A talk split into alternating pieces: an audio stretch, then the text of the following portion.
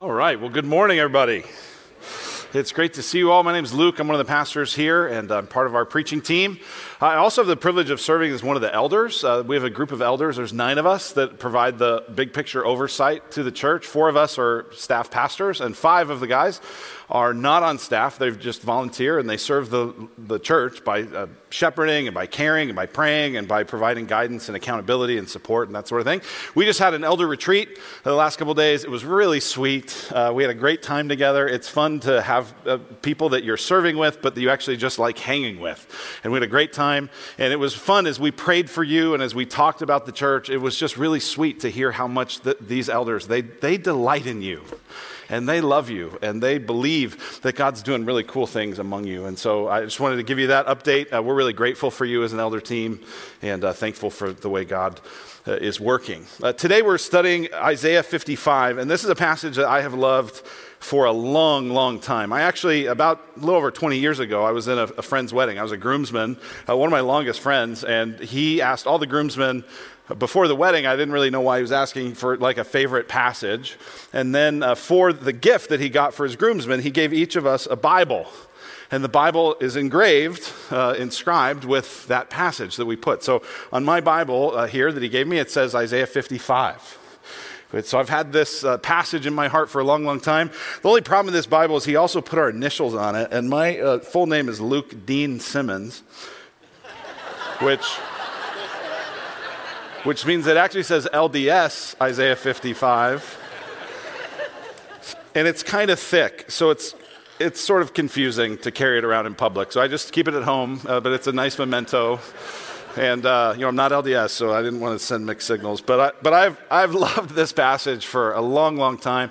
Uh, so today, getting to preach this, if this feels like the first time you get to show your teenagers Tommy Boy or Dumb and Dumber, you know, like this thing that's been deep in your heart for a long time. And finally, you get to share it with those you love. So that's kind of what this is like. So uh, just to let you know where, where we've been, where we are, where we're going, as Patrick said, this is the last Sunday of our series, The Servant King. We've looked at Isaiah 40 through 55, looked at how God has brought his people Israel out of exile in Babylon through this suffering servant, and how that's a picture of how God is taking us as his people out of exile from Satan, sin, and death and into a new creation by removing our sin through the suffering servant, Jesus Christ. We saw in Isaiah 53 that, that Jesus was this foreshadowed servant, the one who was pierced for our transgressions, the one who was crushed for our iniquities, that all we like sheep had gone astray, but the Lord laid on him the iniquity of us all. And that's what we approach this weekend. That's why we wanted to do this series as we headed into Easter, because we thought, what a way to prepare our hearts for Easter. And so this weekend, as we said, we're going to have Good Friday services. It'll be in this room. We'll actually be in the round this time, and uh, we'll be reflecting on the, cro- uh, on the cross of Jesus and how the cross uh, really has impacted a number of uh, our lives in a, in a pretty cool way. So we'll talk about that Friday. Then we'll celebrate the resurrection on Easter Sunday. And then the week after that, we're going to start a brand new series through Romans chapter 8 uh, called Life in the Spirit. Romans 8 is kind of the touchdown spike of the Bible. It's one of the best passages in all of Scripture, I think. And uh, really, what people, uh, people realize that the end of it's about the triumph and the victory we have in Christ. What they don't really realize is that everything leading up to that's about the Spirit of God that actually is who gives us the triumph. And so we're going to spend about seven weeks just walking very slowly through Romans chapter 8, and uh, I think it'll be really, really great. So uh, that's where we're headed today, Isaiah 55. Will you pray with me? Father, uh, we come to you today hungry and thirsty. Some of us know it. We know the pain we've been in.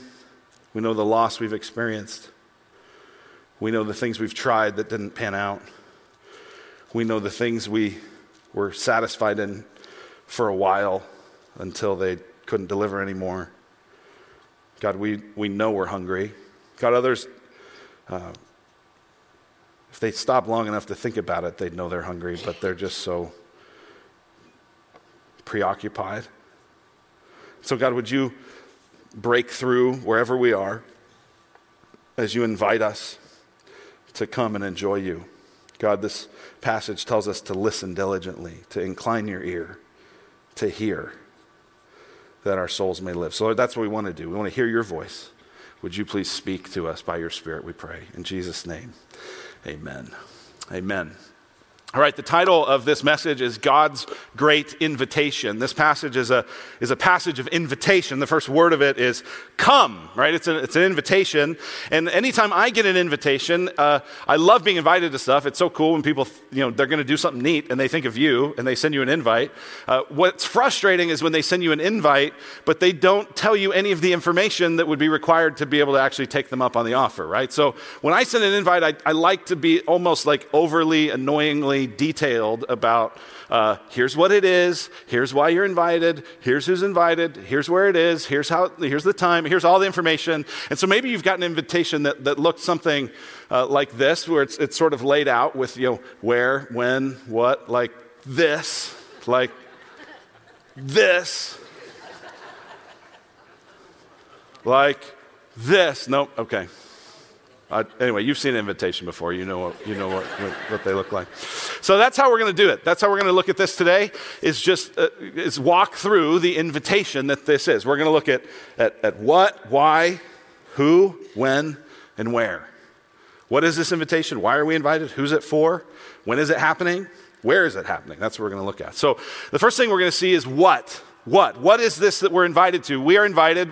The what is to feasting on God. You're invited today through Isaiah 55 to feast on God, to eat and to drink deeply of God. Look at what it says in Isaiah chapter 55, verse 1. It says, Come, everyone who thirsts, come to the waters. And he who has no money, come, buy and eat. Come, buy wine and milk without money and without price. This invitation to come, come, you're invited. Well, what does it mean to, to come? He says in verse 2, Why do you spend your money for that which is not bread, your labor for that which does not satisfy? Here's how you come listen diligently to me and eat what is good, and delight yourselves in rich food. Incline your ear and come to me. Hear that your soul may live, and I will make with you an everlasting covenant, my steadfast, sure love for David. Come, listen. If you come and you listen, you'll experience the waters. Right? Uh, you ever have a day when you're out mowing the grass or or uh, working on the pool, or uh, you just, you know, after exercising outside, going on a long walk, and you get that sip of the cold water. It's like, oh. He's saying, Yeah, I want to give you that. I want to give you that. Come to the waters. There's wine and milk, these pictures of abundance. This is a picture of, of rich food. It says in the end of verse 2 Delight yourselves in rich food, live. There's an everlasting covenant. This is, this is, there's a richness to this. Um, the way I think about the, this is, is we're often satisfied with so little. And God's saying, I want you to have so much more. Right? When I was a kid, after you would play a game uh, like soccer or baseball or something, right? Some, there'd be a team mom, someone would bring a snack. And uh, usually it would be like some chopped up oranges. Be like, here, everybody have like a couple slices of oranges. And you were like, this is awesome. This is great. If you were really lucky, you'd get it like a Capri Sun. Uh, have any of you been to a youth game lately? Because now they, don't, that's not, no, now they give you a paper bag with a five course meal in it. Like, here, everyone, have your igloo cooler filled with appetizers, main dish, everything you could need. I mean, like, it's insane. It's like everyone went crazy at Costco and decided to prove that they're the best parent on the team or something, right? And it's like, like, I, I would have been okay with this, but, but wow, this like five course meal bag. I, yes, I want that. That's what God's saying. He's saying, I got a big meal for you. I got abundance. I got more than you think you need. That's what I want you to have. Well, how do we how do we come? We come by listening. What does it mean to listen? Well, he continues in verse 6. Look at verse 6. Seek the Lord while he may be found. That means to pursue, to go hard after. Call upon him while he is near. So, so coming to the Lord, listening to the Lord is a kind of seeking the Lord. It's a calling upon the Lord. What, what else does it include? Verse 7 Let the wicked forsake his way, and the unrighteous man his thoughts. Let him return to the Lord, that he may have compassion on him, and to our God, for he will abundantly pardon. So, so to accept this invitation is to listen to the Lord, it's to believe what he says, so there's faith involved, but there's also repentance. And really, the word repent isn't used, but, but verse 7 is like the perfect picture of what it is to repent. Right? If you're going to enjoy God, you have to repent and believe. Well, verse 7 is like exactly what repentance, is, right? Let the wicked forsake his way. So the wicked is going toward sin, going toward selfishness, going toward idolatry, going this way. And instead of continuing down that path, repentance is you forsake it. You forsake that way, you forsake that way of thinking, and you return to the Lord. You move toward the Lord. Why? Because look at what it says that he may have compassion on him and to our God, for he will abundantly pardon. Now, when we think about Jesus, God in the New Testament, we think of this compassion. Jesus saw people and he had compassion on them. They were like sheep without a shepherd. He had compassion. He, he touched. He had a word. He, had, he, he was compassionate. But, but when we think of the Old Testament, like sometimes people will say, oh man, I feel like I need to go Old Testament on these people. Right? And it's like, what nobody that's saying, I'm about to go Old Testament on them is like, I'm about to get really compassionate. Nobody thinks that. But here's what I want you to see this is the Hebrew scriptures, this is the Old Testament, and this is God saying, Here's who I am. If you'll come to me, if you'll listen, if you'll repent, I, I would love to do something for you. I'd love to have compassion on you and abundantly pardon you, to give you this satisfaction, to give you this life, to give you this everlasting covenant, to have everything you could ever need with me. What are we invited to? We're invited today to feast on God. And this invitation is repeated. Jesus repeats it. In John chapter 7, John chapter 7, there's a feast, and on the last day of the feast, the great day, Jesus stood up and he cried out. There's a lot of places Jesus taught. There's a lot of places Jesus spoke. Here he cried out, If anyone thirsts, let him come to me and drink. What's he saying? He's saying, I am Yahweh of Isaiah 55. Come, come to the waters. Whoever believes in me, as the scripture said, out of his heart will flow rivers of living water. Jesus says, Come. We're invited to feast on him. Jesus is the water of life. Jesus is the bread of life. Jesus is the satisfaction that we need. And then you get all the way to the very last chapter of the Bible. And in the last chapter of Revelation, there's an echo of Isaiah 55. Look at it, Revelation 22 17. The Spirit and the bride say, Come. And let the one who hears say, Come. And let the one who is thirsty come. Let the one who desires take the water of life without price, which sounds exactly like the end of verse 1. Come, buy wine and milk without money and without price. What are you invited to today? You're invited to feast on God. All right. Why? Why should you come? Why should you take this invitation? Here's why to satisfy your hungry soul. To satisfy your hungry soul. Like we prayed a moment ago, some of us know we're hungry. We've tried it. We've, we've looked for love in all the wrong places. We looked for satisfaction. We pursued thing after thing after thing after thing, and we realized like this didn't work. Others of us, we, we still, we're still hungry. We're still thirsty. We're still like, there's got to be more. There's got to be something. What is it? Look at what St. Augustine said. He said this You have made us for yourself, O Lord, and our heart is restless until it rests in you. You were made by God and you were made for God. But here's the thing we live as though we're going to be satisfied by everything but God. And then we're like, how come it's not working?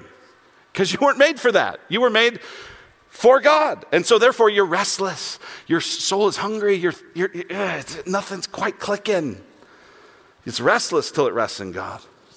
Or consider this thought from Bruce Marshall. This is profound. The young man who rings the bell at the brothel is unconsciously looking for God. Our sin, get this, our sin isn't just wrong, it's actually a seeking, it's a thirsting, it's a, it's a, it's a hungering, it's a pursuing. And we're looking for God, but we ah, just I'm finding Him everywhere else. So I've been reflecting on this and on my life and what I see around us. I think perhaps the defining characteristic of our age might be self medication. Like if you go, what are we all actually doing most of the time? We're self medicating. because life's hard and life's painful. And we thought it was going to be up here, and instead it's down here. We thought it was going to be up and to the right, and at best it's like real choppy water. And so we spend a lot of time medicating, right? We, we do it in lots of different ways. Not all of them are inherently sinful, but when they're, when they're looking for something that we can only find in God, it starts to like veers towards sinful, right? So, so shopping is something. You know how you feel better after you press buy? right? And then that package shows up on your porch from Amazon, and it's like, ooh, this is going to be good. They got it here in seven minutes. Right? And you open it, and it's fine. But it was made in China. It's going to break in about 10 minutes. You know, like, you go, yeah. But, but man, there's something about that pursuit when you're doing the shopping it's like, oh, this, oh, this is going to feel great. Some of the self medication is shopping, some of it's scrolling. It's interesting. To me, the social media companies, without maybe even consciously realizing it, know that you have and I have a infinite hunger that we're trying to fill. And so, do you know what they offer? Infinite scrolling. That's what they call it. You can scroll and scroll and scroll and scroll and scroll. And you can do that, and hours and hours and hours go by, and you finish it and you feel worse. You feel less happy, but you're looking. Maybe this will be the funny thing. Maybe this will be the interesting thing. Maybe this will be the ticket. Shopping, it's scrolling, it's sometimes it's drinking. You turning to alcohol or turning to painkillers or other actual medications to self medicate, where it's like, you know what, it's been hard, things are difficult, I deserve a drink. And one drink eventually, after a while, becomes a drink every day. And after a while, eventually, a drink every day becomes a couple drinks every day. And it just goes and it goes and it goes and it goes. And you, and you would never in a million years actually consciously believe that alcohol is going to like give you satisfaction, but it's just going to help numb the pain for a little bit. Fantasizing. If I just had that house, if I just lived in that place, if I was with that person, if I was not with this person. It's Netflixing. That's a word I'm making up today. Netflixing. You know, just that kind of endless scrolling, numbing mind. Like, get this I have, I have Netflix, I have TV, I watch TV not a no TV guy. And, and there are times you're like, man, it just would be great to zone out. And I'm not even saying that's wrong, but that becomes like a, a way of life. Your whole life, you're zoned out. A lot of us, we self medicate through eating. Right? There's feasting and there's fuel, but a lot of us use food for something different than that. It's to find life, and it's to find, like we have a whole category called comfort food. Life hard, life difficult, right? And, and these are, we self medicate. And what it's saying is, you're hungry, you're thirsty. And, and the problem isn't that you're too hungry and too thirsty, it's actually that you're not thirsty enough. Look at what C.S. Lewis, how he describes this. He says, Our Lord finds our desires not too strong, but too weak. That's a wild thought in all of our shopping and our scrolling and our eating and our Netflixing and our fantasizing and everything, it's actually too weak. He says we are half hearted creatures, fooling about with drink and sex and ambition when infinite joy is offered to us, like an ignorant child who wants to go on making mud pies in a slum because he cannot imagine what is meant by the offer of a holiday at the sea. We are far too easily pleased. Maybe you've had the experience like I have, where you make an amazing meal and you serve it to your children, and they're like, Can I have some chicken nuggets? What's wrong with you? Here it is. It's, it's verse 2. Why do you spend your money for that which is not bread, and your labor for that which does not satisfy?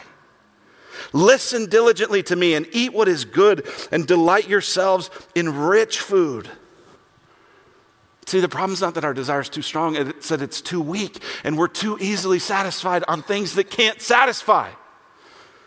And, and, and Redemption Gateway, this is what I want for you. This is what I want for me. I want to maximize our joy. I want quality joy. Like it's so good and it's so pure and it's so filling and it's so delightful. That's what I want. Is that what you want? I want quality joy and I want quantity. I want a lot of it for a long time. And, and this is saying everywhere that we're looking for it can't give you that. It can't give me that. God says, Come to me. Come, everyone who thirsts, come to the waters. He who has no money, come buy and eat. Come buy wine and milk without money, without price. So, why? Because you got a hungry soul. So do I. Let's come and feast on the Lord. All right, who? Who's invited? Who's invited? Everyone who thirsts. See verse 1? Come, everyone who thirsts. Do you thirst? Yeah, you do. But you got to go, yeah, yeah, yeah, I thirst. But are you sure this is really for me? You might go, but I, I can't pay for this. Right? Like, like God is way up here and I'm way down here, and I've done a lot of stuff that I know God wouldn't like. Like, I've never read the whole Bible and I don't know everything, but I know that God doesn't like the stuff I've been doing.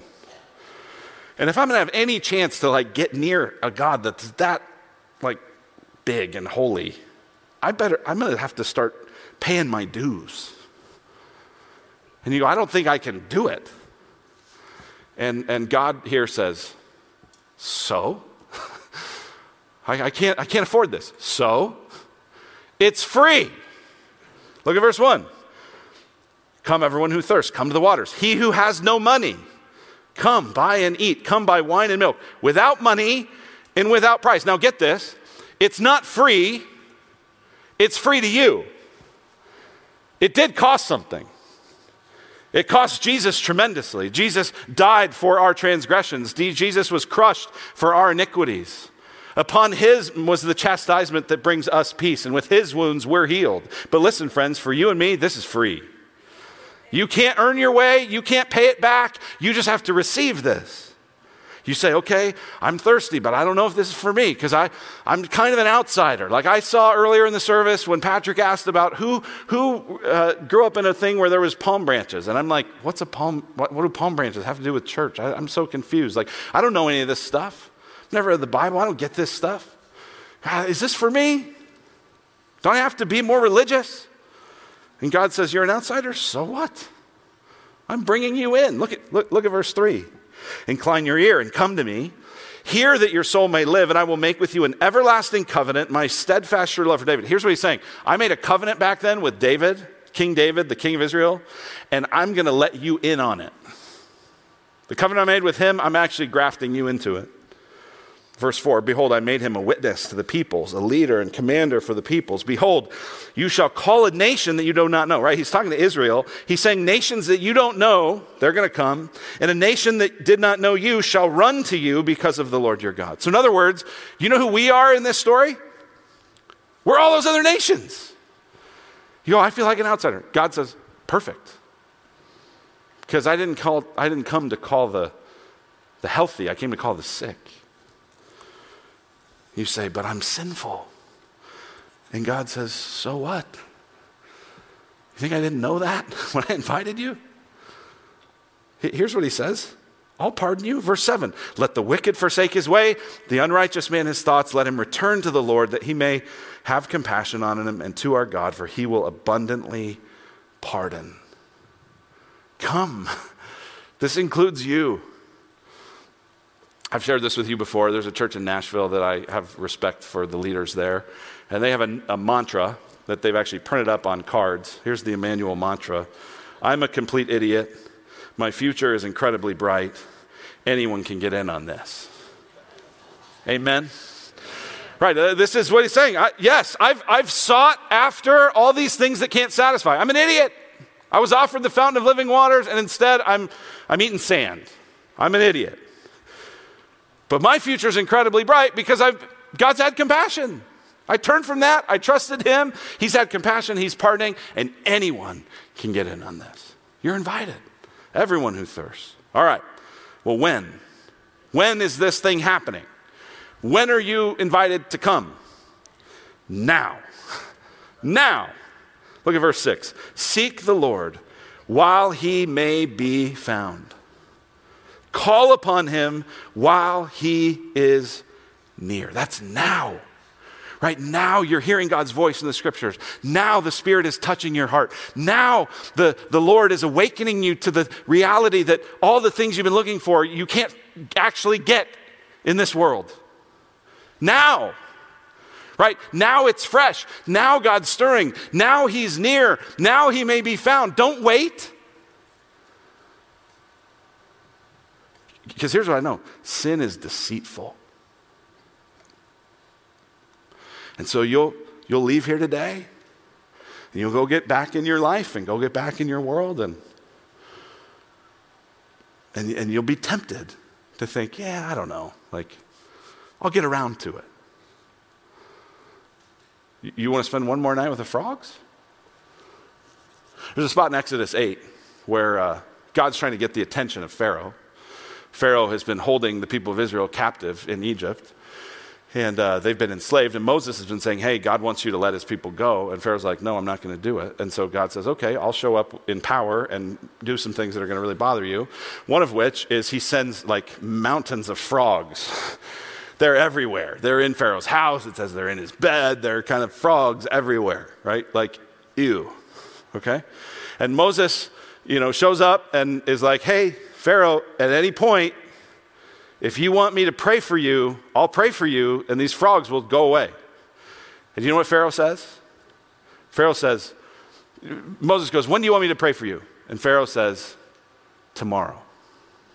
Which just baffles me. You want one more night with the frogs? How about like now, please? Like right this very second. No, do it tomorrow. Why do you want another night with the frogs? And I know what some of you are thinking. You're thinking, but man, the Drake sounds really good right now. And I could just, you know, maybe I can do that and follow the Lord. You know, I got this big thing coming up. You know, maybe someday when we have kids, I'll, get more serious about my faith. Maybe someday when I've got more time. Maybe someday when my career's not so busy, then I'll really seek the Lord. No, no, no. Seek him while he may be found. Seek him while he is near. Don't spend one more night with the frogs. So when? Now. Also, this is good news, now and forever. seek him forever. Feast on God forever. There's, this passage tells us not just to seek him now, but that we're going to experience him forever. Look at verse 3. Incline your ear and come to me. Hear that your soul may live, and I will make with you an everlasting covenant. My steadfast, sure love for David. Everlasting. Going on forever and ever. Then in verses 12 and 13, he's describing the new heavens and the new earth. He says, For you shall go out in joy and be led forth in peace. The mountains and the hills before you shall break forth into singing, and all the trees of the field shall clap their hands. Instead of the thorn shall come up the cypress, instead of the brier shall come up the myrtle. And it shall make a name for the Lord, an everlasting sign that shall not be cut off. An everlasting covenant, an everlasting sign. When do you get to feast on God? Now and forever. And Isaiah's been talking about this through this whole section we've been looking at. Look at what he says in Isaiah 45, 17. Israel is saved by the Lord with everlasting salvation, same Hebrew word. You shall not be put to shame or confounded to all eternity, same Hebrew word. Isaiah 51, verse 6. For the heavens vanish like the smoke, the earth will wear out like a garment, and they who dwell in it will die in like manner, but my salvation will be forever and my righteousness will never be dismayed. A few verses later, the ransomed of the Lord shall return and come to Zion with singing. Everlasting joy shall be upon their heads. That's what I want for us. That's what God wants for us. Everlasting joy. And what does that look like? They shall obtain gladness and joy, and sorrow and sighing shall flee away. Oh, Lord. Let your kingdom come now on earth as it is in heaven. Don't you want your sorrow and your sighing to flee away? And Joy to take its place. All right, well, where is all this going to happen? Where does this take place? Where do we feast on God forever? Answer is in the new creation. In the new creation, that's what's described in verses 12 and 13. Right? What a picture, right? The mountains and hills breaking forth into singing. The trees clapping their hands. Instead of thorns and briars, there's cypress and myrtle. These are trees that are fruitful and kind of wildly uh, beautiful. And, and he's saying, This is an everlasting sign. You're going to have the new creation. All right, so so th- this is this is kind of a hobby horse thing for me because there's a there's a few like half truths that a lot of people even in our church believe and the half truth isn't wrong it's just incomplete and i have this burden oh friends i have this burden to have you embrace the whole truth right this is like uh, i have a friend who he, he had a he had a buddy who had won three gold medals and a silver in the Olympics. And so he would introduce them and he'd say, Hey, you got to meet my friend. He won a silver medal in the Olympics. Poor guy. I mean, like, what are you going to be like? Well, actually, I won three golds, right? Like, what a terrible thing to do. But it was true. He won a silver in the Olympics, right? But it was like half true. It like was an incomplete truth. All right, so here's the incomplete truth. The incomplete truth is Christians will go to heaven when they die. All right? That's true. Praise God. That's a silver medal. You get a silver medal, like, yeah, way to go, silver medal. Awesome. Christians will go to heaven if they die. But that's incomplete. That's not the end of the story. Here, here's the full truth. Here's the gold medal truth. All right? Is after that, heaven's going to come to earth and God's going to make all things new and you'll live in a resurrected body on this resurrected earth forever. That's the gold medal. Amen? And so we got to get rid of this silver medal truth. Yes, of course, you, if, if you trust in Jesus, you, you go to heaven when you die. That's what Jesus said to the thief on the cross. Today you'll be with me in paradise. Paul writes to be, to be absent from the body is to be present with the Lord. But the full story is verses 12 and 13. Right? The reason the creation is broken is because of human sin. And so God isn't going to junk the creation because of our sin. He's going to, after He makes us new from our sin, He's going to make the creation new. I mean, think about this. Can you imagine Hawaii made new? Like, holy smokes. This is the hope. All right. You're invited. This is a great truth.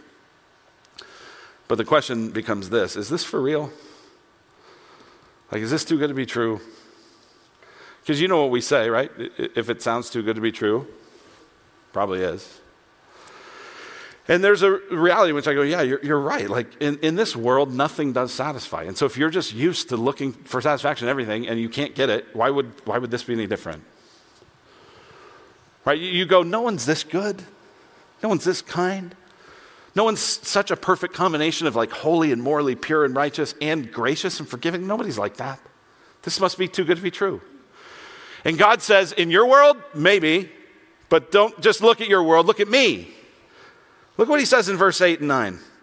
For my thoughts are not your thoughts, neither are your ways my ways, declares the Lord. For as the heavens are higher than the earth, so are my ways higher than your ways, and my thoughts than your thoughts.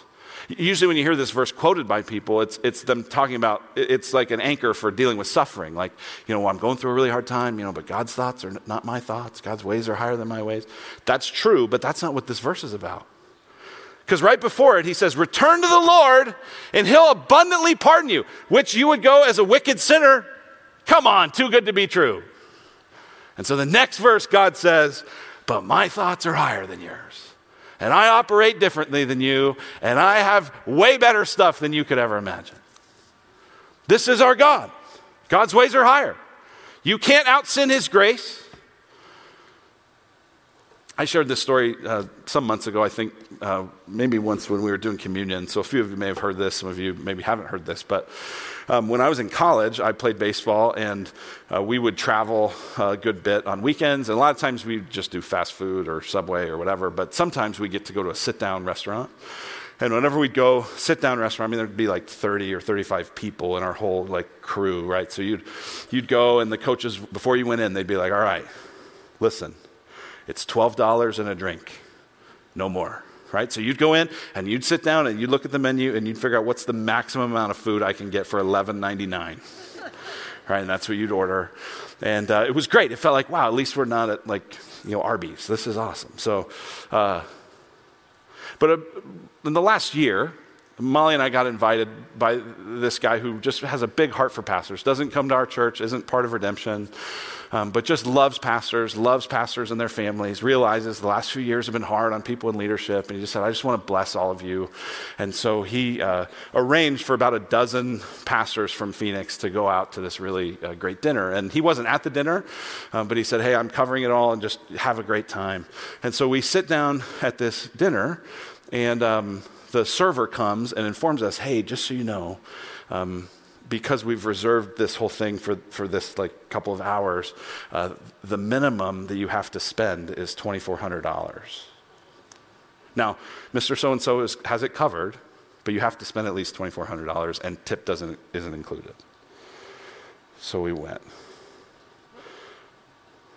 what world am I in right now, right? And this was a place where like you could get a nice like steak dinner for like 50 bucks. So this wasn't like Ruth's Chris, right? This is like, so we, everybody orders an appetizer. A couple appetizers are really good, so we order a few more. We're like, hey, this is great. Everybody gets like the nicest thing they could want.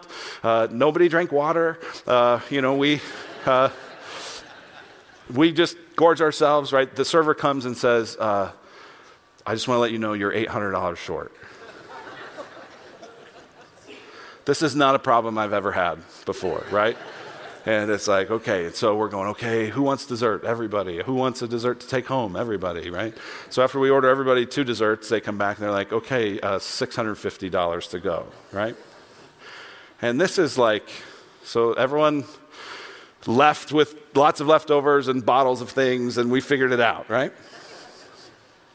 But here's what I want to tell you most of us have a view of God that we go, well, God's not like McDonald's or Arby's, He's like a sit down place. But it's 12 bucks and a drink. And you better not go over. Because if you go over, God's going to be ticked. And what I want to tell you today, God is so much bigger than that. God is like, you can't even, you can order everything on the menu and it's, you can't get there. That's our God. His ways are higher than our ways. So come to Him. Delight yourselves in rich food. Why spend our money on that which is not bread? Why labor for that which does not satisfy? But let's incline our ear and come to Him and listen that our souls may live, that we might delight ourselves in the richest of fare. Yes. Amen? Let's pray. Lord, we want to come to you today. For those of us that know you, we want to come back to you. We want to return to you. God, for those that this is the first time that they've been stirred to trust you, God, I pray that they would come to you today, that they would put their faith in you today, that they would forsake their wicked ways and return to the Lord, that you would have compassion, that you would abundantly pardon. God, we can't begin to reach the full extent of your grace. And we come to this without money, without price because Jesus paid the ultimate price for us. We bring our history, we bring our sin, we bring our sorrows, and Lord Jesus, you pick up the tab and say, All the drinks are on me. So, God, we come. and pray in Jesus' name. Amen.